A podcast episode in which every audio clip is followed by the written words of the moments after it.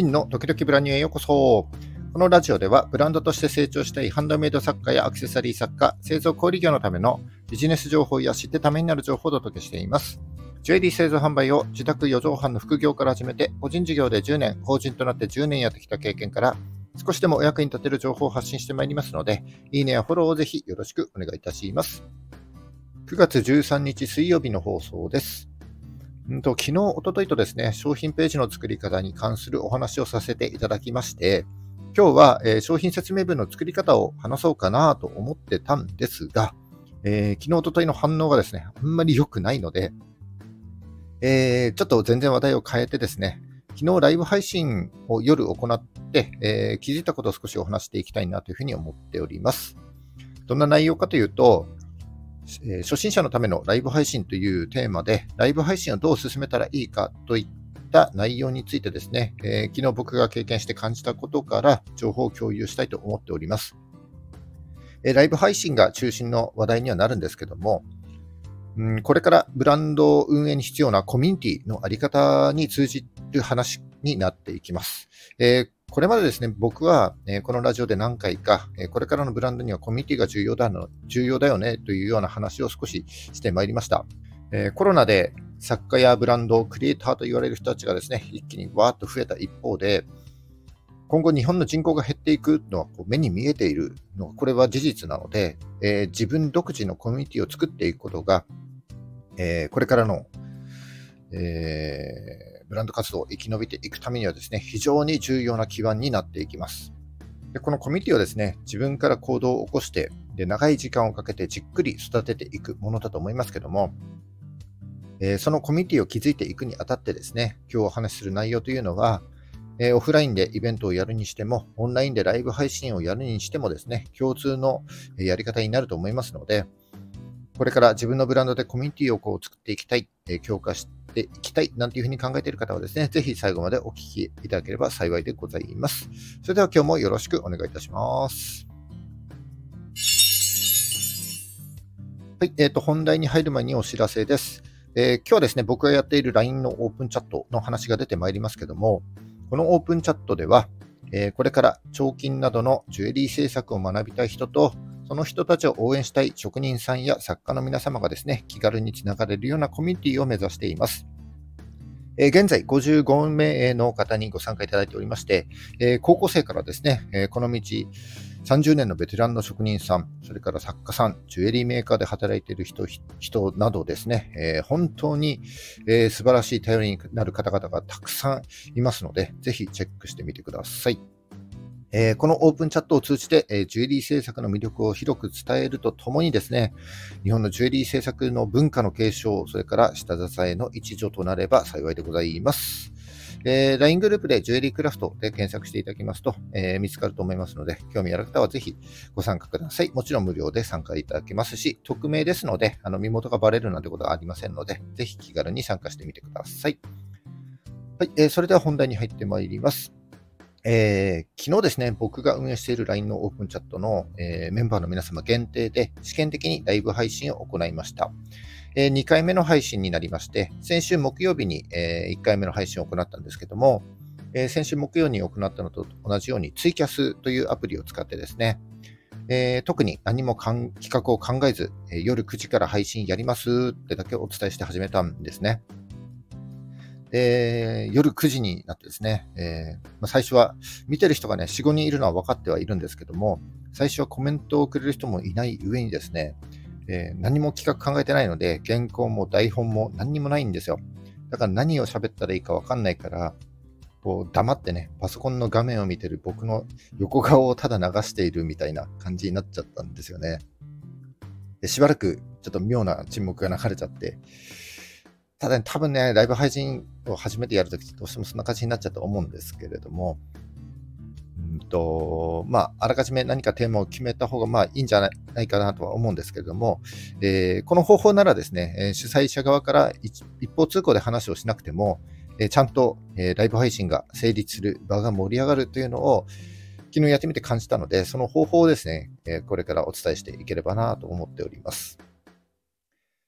で、その方法についてお伝えしていきたいんですけれども、えー、っとですね、今回ライブ配信を思ったして思ったのが、こういったライブ配信とかイベントのやり方には3つの方法が、やり方があるなというふうに思いました。でまずはその3つの方法を、えー、ご紹介します。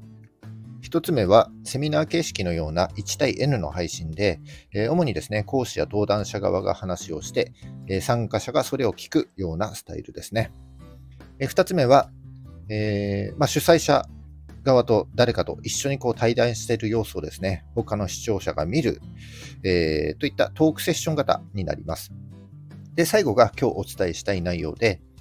主催者側がこうライブで話せる場を用意してあげて、主催者も含めて参加者も参加者の皆様同士でチャットを楽しむといったスナック型と言われるスタイルになります。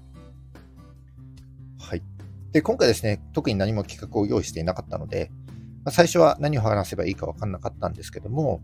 えー、ライブ配信始めてから5分ぐらい経ってからですかね、こう1人2人とコメントをしてくれるようになって、で20分ぐらい経過したら、また1人2人ってコメントしてくれるようになって、で、最終的にですね、残り時間20分ぐらいの時にはですね、全部で8人がコメントに参加してくれるといった結果になりました。本当にね、何もテーマを決めてなかったんですけども、まあ、最初にコメントいただいた方から、インスタで、僕がね、インスタでストーリーを上げた内容に関してのコメントだったり、えー、それから LINE のオープンチャットの中で出た話題とかですね、そその中から少し話をしていた感じになりますね。で、途中ぐらいから、えー、僕がね、話をしなくても、このコメントのチャットの中だけでこう会話が成立していったんですよね。でそれ結構ね、盛り上がったんですよ。だから特にテーマを決めなくても、こう一つの話題からですね、こう参加者同士で結構盛り上がることができるので、えー、この形はですね、参加している皆さん同士、こう、双方向でね、情報を共有できるので、とても理想的な形だなというふうに思いました。それと、このチャットに参加している人以外にも、えー、このやり取りを見ている人たちがいるので、まあ、その人たちにとってもですね、このチャットのやり取りを見てるということは、とても学びになるだろうなというふうに感じました。ただ、その自分から率先してコメントするって、初めはですね、やっぱり多少勇気がいると思うんですよね。だから、えー、主催者側としては、こう今主張している人たちの人数をこう把握しつつですね、その人数が増えたら新しい人が入った入ってきたっていうことなので、えー、その都度ですね、その人に対して、えー、見ている人に対して、うん、こんばんは、ご視聴ありがとうございます。こんなライブやってます。なんていうふうに少し話しかけてあげると、えすんなりですね、こんばんは、みたいな感じでコメントしやすくなるかなというふうに思いました。それで、えこのライブ配信終わった後にですね、えライブ配信のやり方みたいなことを調べたんですけども、最初に調べてけよって感じですけどもね。はい。えっ、ー、と、そのやり方を調べたときに、特にこのテーマを決めずに参加者同士が話せる場を作ってあげる、このパターンをですね、スナック型っていうふうにらしいです。えー、お酒が飲めるスナックと同じように、まあ、僕がそのスナックのママ役になるわけですよね。で、え、ー、と、スナックっていうお客様同士が話せる場を作ってあげるのが、このスナック型と言われるイメージになりますね。だから主催者といっても、こう一方向で話をするんじゃなくて、話を盛り上げるための、えー、補佐役というか、進行役といった感じになるでしょうかね。うんと、これからライブ配信やね、何かイベントをやりたいなんて思っている方は、ぜひこのスナック型のイベント、えー、結構盛り上がると思いますので、あんまりこうガチガチにテーマを決めなくてでもね、あのー、参加者として盛り上がっていけるイベントになると思いますので、ぜひ、やってみてはいかがでしょうかという話になります。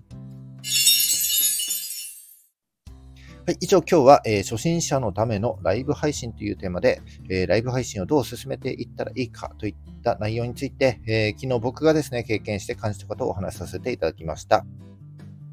今後、このブランドのあり方として、えコミュニティを作っていくっていうことは本当に重要な課題だと思います。そしてこのコミュニティは自分から行動を起こして長い時間をかけてこうじっくり育てていくものだと思いますけれども、えー、そのコミュニティを築いていくにあたってですね、今日お話した内容というのは、えー、オンラインでこうライブ配信やるにしても、オフラインでなんかイベントをやるにしてもですね、共通のやり方として使えると思いますので、